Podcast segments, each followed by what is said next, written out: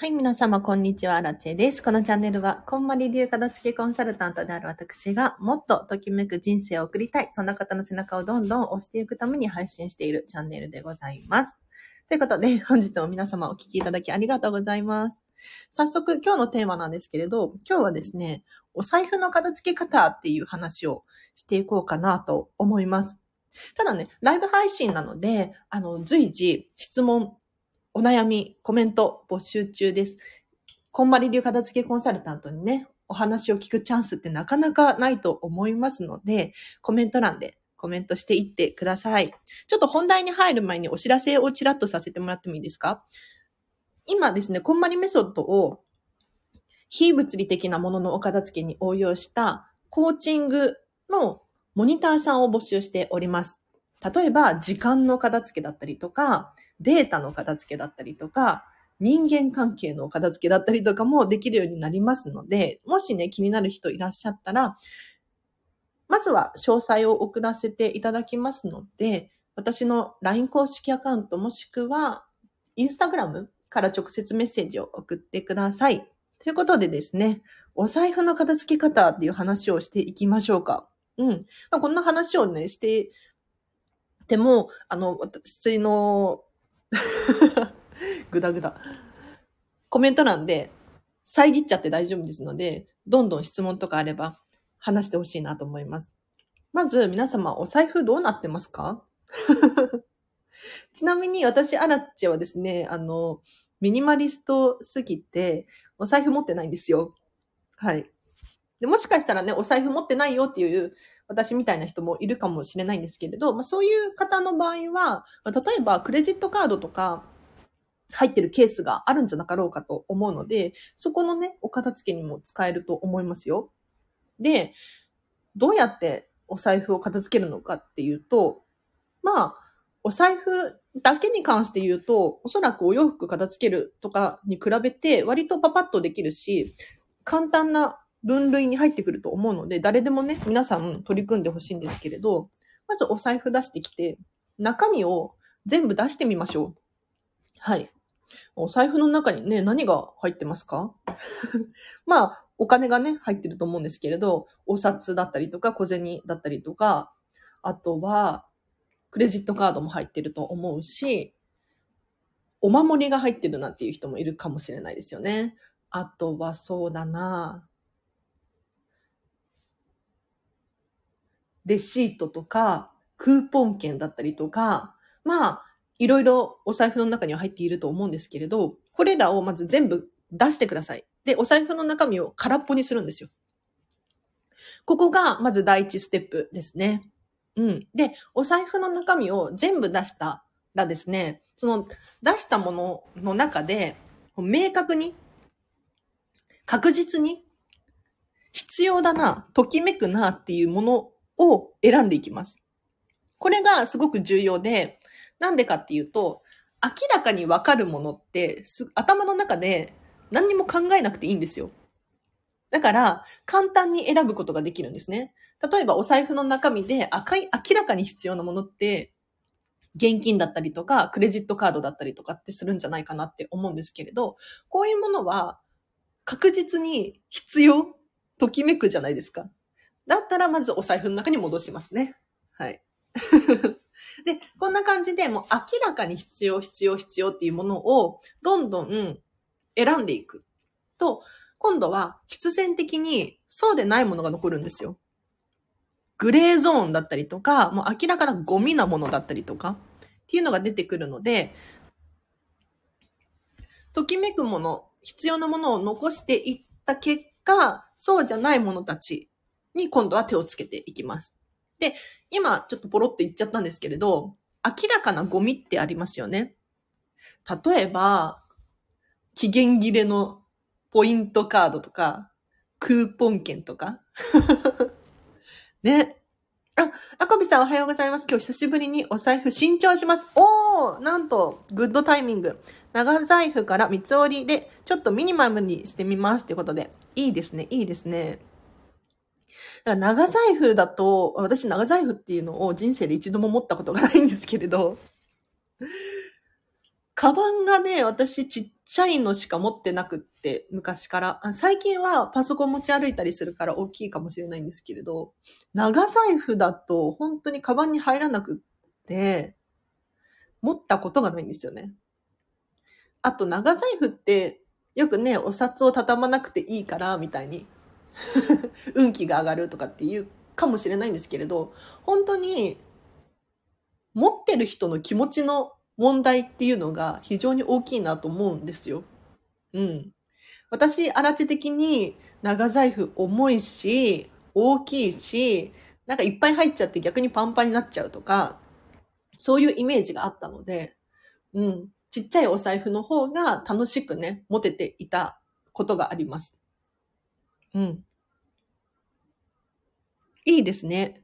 なんかお正月年末年始年始か。年始にお財布新調するといいよなんてね。話もありますからね。長財布おしゃれで好きでしたが、かさばりますよねってことで。かさばりますよね。わかる。本当に私、ミニマリストだから、なるべくちっちゃくしたいっていう願望があって、そう、カバンとかね、食器とかもちっちゃくしたいな。謎の願望ですよね。はい。で、そう、お財布のお片付けの仕方の話をしてたんだった。で、まずお財布の中身を空っぽにしていただいて、明らかに必要なものっていうね、現金だったりクレジットカードっていうのがあると思うので、それを選んでいきます。で、その選んだ先に、今度そうでないものが残ります。うん。で、残った場合、どうしたらいいかっていうと、明らかに必要のないものを捨てていくっていう作業に入ります。うん。なんだろう、レシートとか、あとは、クーポン券、ポイントカードとか、うん。明らかにもうお役目が終わっているものたちっていうのがいると思うので、これをちょっとね、まあ、ゴミとして捨てるのか、なんだろうな、お守りとかであればもう返すだったりとか、っていう風にしてほしいなと思います。はい。あ、リオンさん、おはようございます。お財布楽しみですね。ってリオンさんからアコピさんへ。うん。めちゃめちゃ楽しみ。気分上がりますよね。あ、まさみさん、こんにちは。今日は11月11日。あ、そっかそっか。これなんて読むんだっけ？なんとか万倍日だよね。はい。何かをスタートするのに、とってもいいようです。ということで。あ、そういうことか。こういうのだ大事ですよね。うん。なんか満月だからとか、新月だからとか、私が100%それらを信じてるかって言ったらそういうわけでもないんですけれど、この間、いい情報がメンタリスト大悟様から入手した情報なんですけれど、人って、イベントごと？とか記念日とかっていうのを決めて何か始めるといいよなんていうふうに言ってましたね。ちょっと正確には覚えてないんですけれど、1月1日だからとか、誕生日だからとか、なんだろう、結婚記念日だからとか、そういう理由で何か始めてみようとか、新しいことに挑戦しようっていうふうにやった方が、科学的にも証明されているみたいです。いいらしいです。新しいお財布テンション上がりますよね。ね、上がりますよね。いいな、いいな。一粒万倍日だっけ？ちょっと待って、調べる。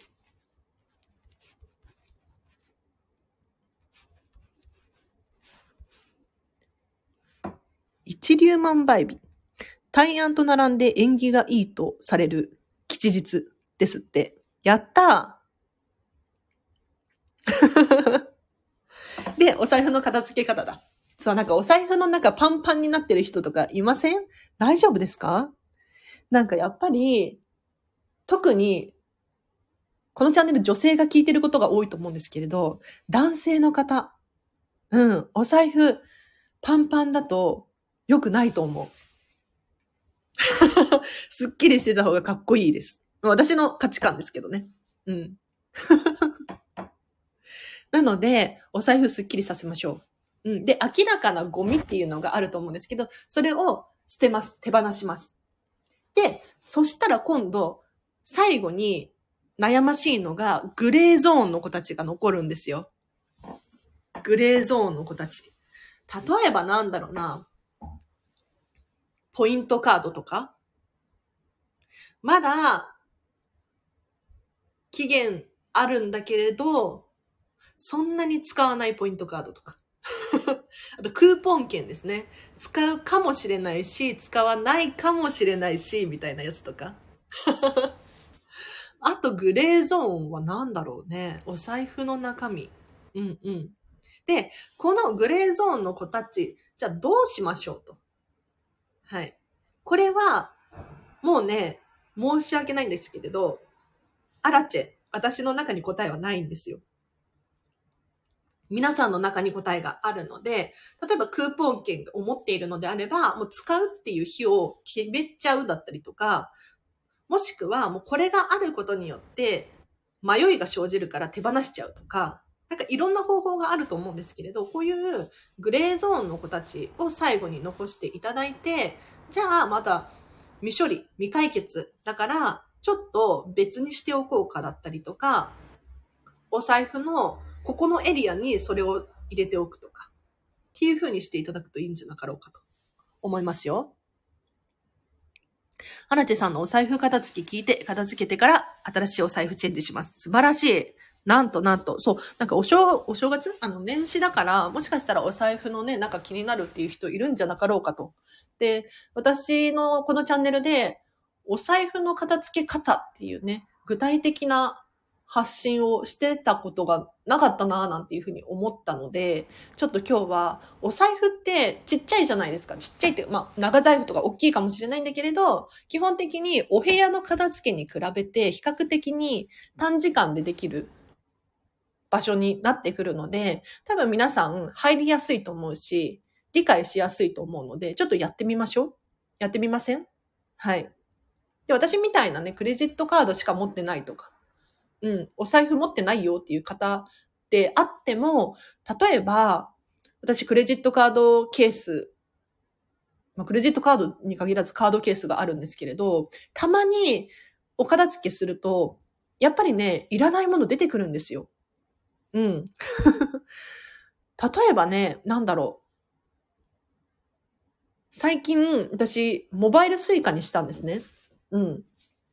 もう全部スマホでピッてやるようにしたんですよ。そしたら、スイカカード型のスイカあるじゃないですか。あれ必要ないよなって気がついて、解約することができますよね。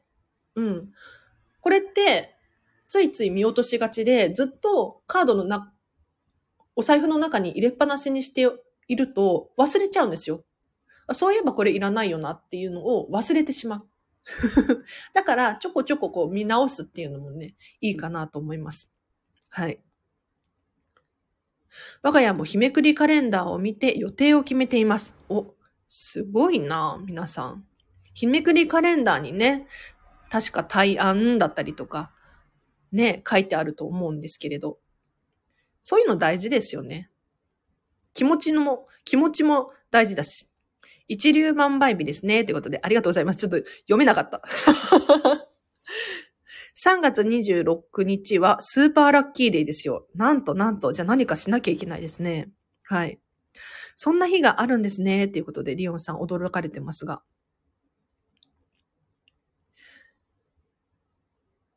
一粒万倍日と、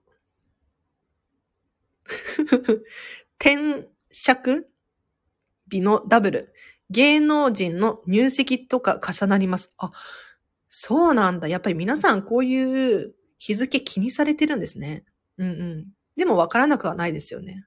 なんか、うん、本当に、こう、スピリチュアルっぽいこと、神がかってることを、信じてるかって言ったら、私は信じてるんですけど、信じてるだけであって 根拠はないというか。うん。でも結構、こういったことって科学的にも証明されつつあって、いろいろと。はい。だから、なんて言ったらいいんだろう。どっちが好きかですよね。科学的に言われた方が理解できる人たちと、そうじゃなくって直感的に言われて理解ができる人たちといるので、うん。私はどっちもね、好きだからどっちも信じてるんですけれど、面白いですよね。朝どなたかの配信で、今日は転職日でもあり、何かを始めるのいい日ですよ、なんて言ってました。今日も何ですかねっていうことで。あ、そうなんだ。なんか、いい日がたくさんありますね。お財布の中身をスッキリさせて幸運を呼び込みたいです。ということで、ありがとうございます。ちなみに、琉球風水のシウマさん、YouTube からの情報です。チェイさんは、声から元気出まくってますよ。ありがとうございます。ということで。あ、よかった。今日も元気出てますかね なんかライブ配信やるの久しぶりのような気がするんですけれど、うん。このスタンド FM のラジオのことはですね、いつも気にかけていて、すごく大切に思っているので、やめたくはないんですよね。うん。ただ私が勝手にバタバタしちゃっていて できない時もあって本当に申し訳ないんですけど、基本的にこのチャンネルは毎日毎日更新しているので、このチャンネルをね、聞き続けていただくと、おそらく、お片付けがね、進んじゃう。で、そう、お財布の片付けなんですけれど、ここからさらに応用編というか、はい。まあ、私、荒地的にっていう感じかななんですけれど、しまい方ですよね。しまい方。うん。お財布の中にどうやってカードを入れようかなとか、どうやって整理整頓しようかなって迷われると思うんですけれど、まず、お財布が合ってるかどうかっていうのをちょっと気にした方がいいかもしれないですね。例えばそんなにカードとかポイントカード持ってないのに、いっぱいカードが入るようなお財布を持っていても、スペースがもったいなくないですか？ねえ。空いてきちゃうんですよ、スペースが。これは、まあ、私が何を言いたいかっていうと、人って、こう、空いてるところに何か入れたがるっていう性質があってそうそう、収納が空いていれば、余計に物を買っちゃったりとか、結局、ここに入れられるからっていう理由で、どんどん物が増えてきてしまうんですね。だから、自分にとって必要最低限のものに絞ったらですね、ちゃんとそれがぴったりくる大きさの箱を用意してあげる。そうしないと、よっぽど空間を意識して整えることができる人だったら大丈夫だと思うんですが、人ってね、本当にそういうふうに私もなんですけれど、うまくできなくって、ここに置けるから置いちゃおうとか、そういうふうに考えちゃうんですよ。だから、お財布の中身も同じで、カードが入るからとりあえず入れておこうとか、うん、クーポン券もらったからとりあえず入れておこうっていうふうになっちゃうんですよ。これが、もしね、スペースがなければ、このクーポンは使わないと思うから捨てようっていうふうに、その場で判断ができるんですよね。だからまずお財布の大きさが自分に合ってるかどうかっていうのはすごく大事かなって思います。ミニマムにしたいのですが、もらったものなので、なかなかっていうことなんですけれど、まいまいさん。お、でももら、いただいたものはいただいたものでね。うん、嬉しいですけれどね。特にディズニーシーからのラジオは声のトーンが上がってます。はず、恥ずかしい。そう、私、あの、スタンド FM でディズニーチャンネルを新たに開設してですね、もし気になる方いらっしゃったら、あの、こちらもチェックしてみてください。後でリンク貼っときます。はい。リンク貼っとくとか言ってね、あの、貼っとく貼っとく詐欺が結構最近勃発してるんですけれど。はい。ディズニーが大好きですからね。うん、声も元気になっちゃいますね。もらったものはある意味困りますよねってことなんですが。ねえ、どうしましょうね。いただいたものはね。いや、あの、いただき物って、いただき物の話しましょうか。うん。結局、なんで人が人にプレゼントをするのか、贈り物をするのかっていうと、感謝の気持ちを伝えたりとか、もっと喜んでもらいたいっていう感情があるからですよね。うん。例えばちょっとしたお土産であっても、お休みもらってありがとうだったりとか、こんな楽しいことがあったよとか、伝えるための道具だと思うんですよ。だから、その贈り物に対して、まず一つ目のお役目っていうのが、気持ちを乗せるっていうことだと思うんですね。だから、プレゼントとか贈り物っていうのは基本的に受け渡しが行われた 受け渡しが行われた段階で、一つお役目は終わってるんですよ。うん。で、そこから先なんですよ、問題は。そのものが、好みのものだったら堂々と使うし、嬉しいし、っていう現象になると思うんですけれど、なかなかね、人の誰かの好みを明確にこう的中させるっていうのは難しいものですから、やっぱりね、いただいて、なんか違うなって思う時もあると思います。で、そんな時に、じゃあ、こんまり流片付けコンサルタント、何をした方がいいって言うのかっていうと、まず一つ目。使ってみるですね。うん。明らかに自分の好みじゃなかったとしても、使ってみましょう。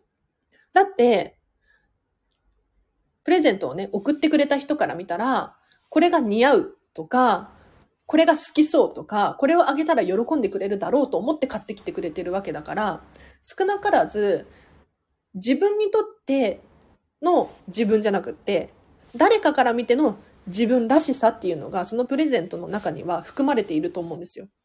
なので、まず一回使ってみるっていうのがおすすめですね。はい。で、使ってみて、やっぱり違かったなって思うことあると思うんですよ。うん。そしたら、どうするかっていうと、感謝して手放す。感謝して手放すです。で、ここで言ってるのは、捨てるっていうふうには一言も私言ってないんですね。うん。捨てなくていいです。じゃあどうやって手放すのかって言ったら、例えば、誰かにあげるだったりとか、リサイクルショップ持っていくフリマアプリで売るだったりとか、あとは寄付をするなんていうこともできますよね。うん。なので、まあ、もらった友達、いただい、プレゼントを送ってくれた人がどう思うかはわからないんですけれど、うん、その人だって、誰かを困らせようと思ってプレゼントを送ってるわけじゃないんだから、そのものを持ってることによって苦しんでる人がいたら悲しいと思うんですよね。だから、まあ、私、アラチェの場合は、お菓子とかもらうことがあるんですけれど、あんまりお菓子って食べないから、まあ、食べるんですけど、健康オタクすぎてっていうのかな。うん。その場では喜んで受け取って、例えば会社のみんなで食べるだったりとか、職場に持ってって食べるだったりとかってすることもありますね。はい。で、そのことをちゃんと正直にプレゼントしてくれた人に話すっていうのがいいと思います。うん。なんか結局、あの時のプレゼントどうした？って聞かれて、なんて答えます？皆さん。うん。私、新手的には、もう本当に素直に正直に話す。で、正直に話した時に、その友達、まあ家族なのかわからないですけれど、プレゼントをくれた人が、どう思うか。うん。ですよね。人間関係だから、お友達だから、この人と離れたくないっていうふうに思っていたとしても、それはね、お互いそうであるかどうかっていうのはわからないんですよ。で、人って成長するので、いつ何時ね、何が起こるかわからないから、本当にずっと仲良くしたいなと思ってても、そういうわけにいかない時もありますよね。なので、自分の価値観と誰かの価値観が合わなかった時に、もうそれはそれで仕方ないのかな、なんていうふうに思いますね。逆に良くないのは、もう八方美人的な、まあ八方美人でもいいと思う。うん、うん。悪くはないんだけれど、なんか自分の価値観を歪めてまで、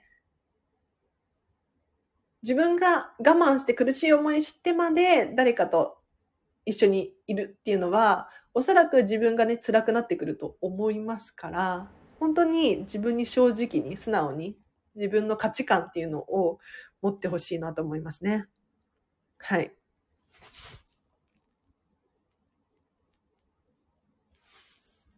どこまで読んだっけ？コメントが。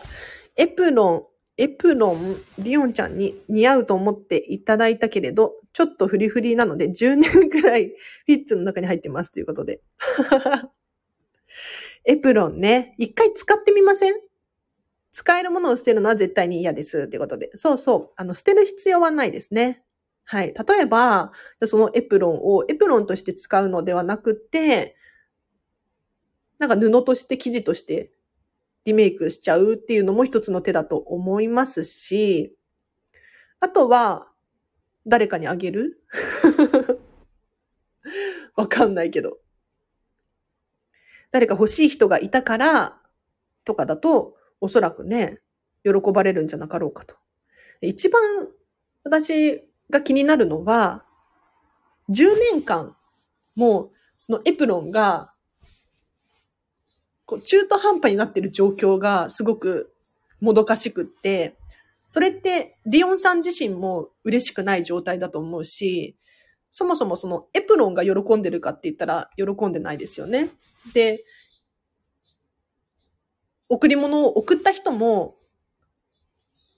ちゃんと使ってもらえてないっていうことを知ったら悲しくなるような気がするんですよ。なので、まあ、どうにかした方がいいですね。どっちかだと思います。使ってみるのか、手放すのか。まあ、リメイクしたりとかっていう手もあると思いますけどね。はい。お菓子私も食べないので会社に全部持っていきます。お、マイマイさんもお菓子会社に持ってく派でしたか？めちゃめちゃわかる。あの、これ喜ばれるんですよ。そうそう。なんかいただいたお菓子を結構量があったりとかして一人で食べきれなくって、でもそれって結局ね、自分のお家に置いといたら、まあ、いつかは食べると思うんですよ。うん。でもそれよりも職場の人に持って行ったら、私が食べるよりはるかに喜んでもらえたりとかするじゃないですか。そしたら、その、お菓子自身も喜んでるし、私も嬉しいし、おそらくみんながハッピーですよね。はい。あ、あさちゃん、今気がついた。ようこそようこそ。今日はね、お財布の片付け方っていう話をしていました。あ、電話来ちゃいましたね。はい。また来てください。で、そう、お財布の話に話を戻しましょう。うん。で、お財布の中身の収納法なんですけれど、収納法ももちろんご自身が使いやすいようにしまっていただくっていうのがベストです。だから、カードとかもどういう順番にしまうのかっていうのはよくよく考えていただきたいんですが、まあ、アラチェから何か伝えられるとしたら、お札の向き揃えましょう。お札の向きを揃えるのと、あと小銭の種類をちょっと分けましょう。ですかね。で、まあ、小銭の種類を分けるって何かっていうと、なんかちょっと、小銭入れのところに仕切りがあったりするじゃないですか。そこに、こっちからこっちは、1円と5円だけにするとか、こっちからこっちは10円、100円、500円を入れるとか、なんとなく自分の中で分けておくと小銭も取りやすい、やすいですよね。うん。なので、全部の小銭をミックスにしまってしまうのではなくって、なんとなくこうカテゴリーごとに分けてみるだったりとかするといいんじゃなかろうかと思います。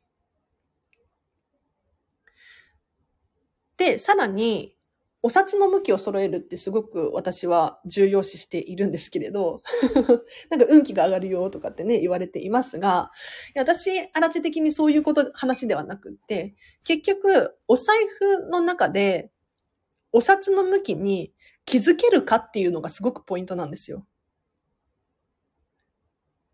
お札の向きに気づかない人がいるんです。で、お札の向きに気づかないと、どんな現象が起こるかっていうと、おそらく、お家で書類の向きに気づけなかったりとか、もしくは、下駄箱の靴の向きに気づけないなんていうことが起こるかもしれないですよね。なので、ちゃんと、ゆきちさんの顔を揃えておく。ゆきち様ですね。ゆきち様の顔を揃えておく。と、おそらく、これが回り回っていろんなところを整えるっていうことにつながってくると思うんですよ。うん。書類の向きが揃っているか揃っていないかっていうことに気づける人は、やっぱりお財布の中が綺麗に揃ってるか揃ってないかって気づけると思うんですね。だから、ちょっとね、これは意識してほしいなぁなんて思います。はい。だからね、これね、本当にこんなこと言うと、あの、皆さん私のこと嫌いになるかもしれないんですけれど、もう職業病しょうがないんですけれど、私、アラッチはですね、人を見ると、この人の家が片付いてるか片付いてないかわかるんですよ。多分これね、こんまりコンサルだったらみんなわかるんじゃないかなって思いますね。まあもちろん、例外的な人はいると思います。例外的な人はいると思うんだけれど、やっぱりね、男の人とかポケットにお財布が入ってて、そのお財布からなんかレシートとか領収書とかが溢れちゃってるみたいな。人だと、部屋片付いてなさそうだな、みたいな 思っちゃいますね。はい。アリオンさんがエプロンかわいそう、お片付けを進めていった結果発見しました。おお片付けの効果だったんですね。リオンさん素晴らしいです。成長ですね。うん。なんかやっぱりお片付けをしてる人とお片付けをしていない人とでは明らかに差があって、リオンさんはどんどんときめき感度が上がっているから、いろんなことに気づけてますね。素晴らしいです。お財布も使われないままたくさんありました。あら、あらあら。それはそれはどうしましょうね。リオンさんがどうしたいのかっていうのが大事ですね。うん。本当に。私、アラチェが、じゃあ全部捨てましょうって言ってね、ぽいぽいぽいってやるのは簡単かもしれないけれど、それをしてしまうと本当に最後の最後、もやもやが残ると思うんですよ。なので、本当に皆さんがどうしたいのか。ちょっとよく考えてみません？捨てるのはもったいない。うん。確かに。でも一方で、全然捨てられる人いるんですよ。だって何よりももったいないのは自分の人生なので、うん。なんか物をね、捨てるのもったいないって思うかもしれないけれど、人がね、人間が一人生きていたら、ゴミっていうのは出る、出るものですからね。うん。で、フリマアプリとかで売るってなったとしても、なかなか売れないものとかもありません？そうなった時に、本当に、じゃあずっと手元に残しておくのかって言ったら、そういうわけにもいかないじゃないですか。だから期限をつけて、ここまでに売れなかったら手放すとかね。大事ですよ。もちろん皆さんのどうしたいのかっていう気持ち次第ですが。チェイさん、片付けコンサル投資やばいっていうことで。もう本当にね、やばいんですよ。そういう感じでね、人を見ちゃったりとかするときもあって、いや、これはまずいなって思いますね。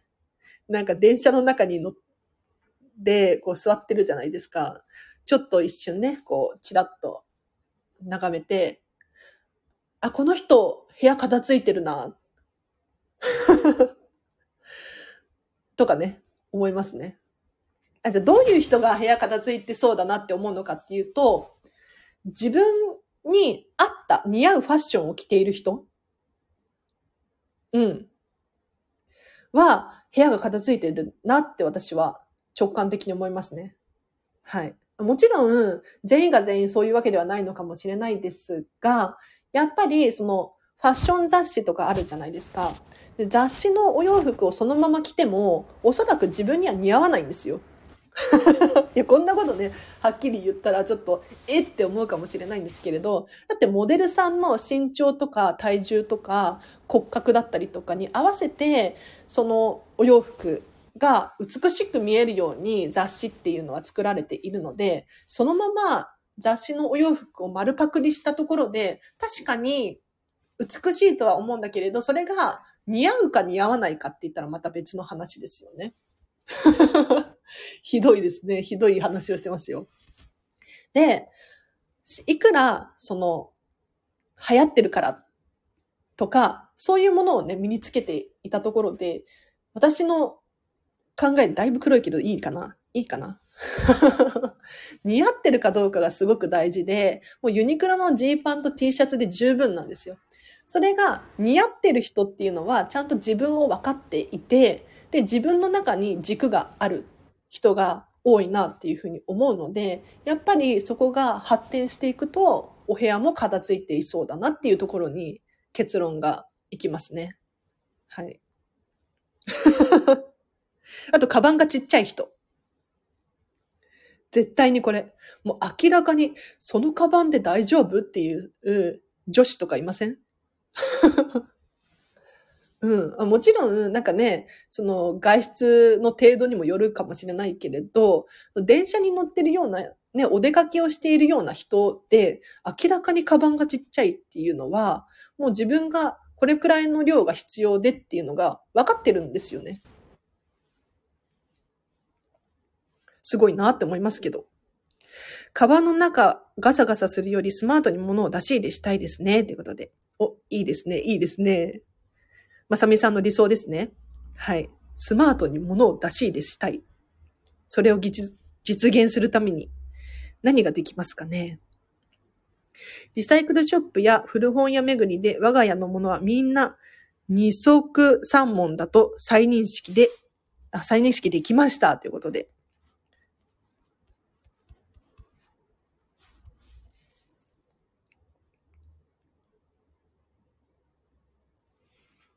ちょっと今ね、二足三問がわかんなくて調べた。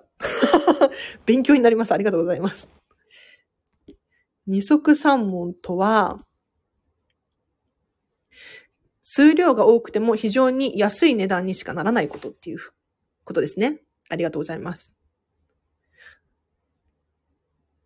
まあ、二足三門が悪いっていうわけではない。私はね、本当に悪い、いいっていう判断は、もう本当にその人その人によるって思っているので、いいとか悪いとかではないと思うんですよ。うん、だって100均だってすごくいいものあるじゃないですか。うん。最近私100均で買ったいいものっていうと、キッチンのスポンジを引っ掛ける、なんか、トゲトゲ。吸盤でキッチンのシンクのところにプチュってつけるトゲトゲがあって、それ、そのトゲトゲがスポンジに引っかかるんですよ。これがめっちゃいい。スポンジが早く乾くし、引っ掛けるだけだから楽だし、かさばらない。100均すごいですね。はい。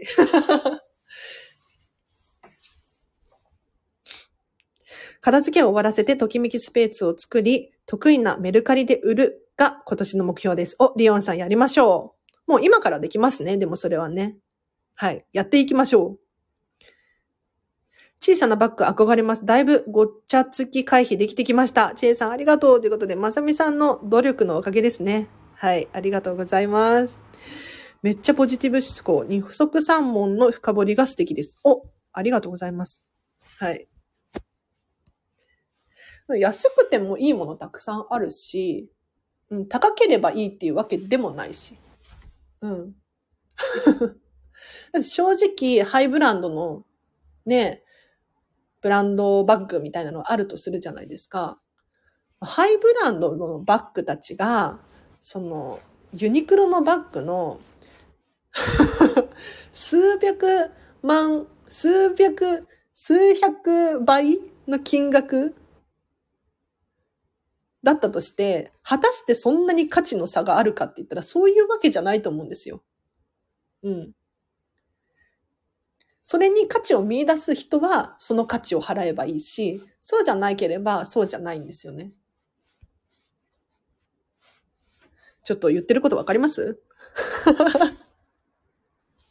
もうもう自分のときめきに従ってください。はい。では皆さんも今日はいかがだったでしょうか？お財布の片付け方っていう話をさせていただいたんですけれど、皆様の参考になったかしら？どうかしら？うん。お財布ね、もう新年だし、すっきりして今年1年始められたらすごく気持ちがいいと思いますよ。で、お財布の中身を全部出したら、意外とお財布汚れてるなとか、ちょっとボロくなってるなとか、そういうのに気づく人もいるんじゃなかろうかと思います。うん。だから、まずちょっと一回試しにやってみましょう。はい。なので、ぜひね、お財布整えて、今年も一年すっきり始めてみてほしいなと思います。では今日はここまでにします。皆様お付き合いいただきありがとうございました。あの、ディズニーのチャンネルの方もね、チェックしてみてください。はい。では、今日も皆様、ハピネスな一日を過ごしましょう。アラチェでした。バイバーイ。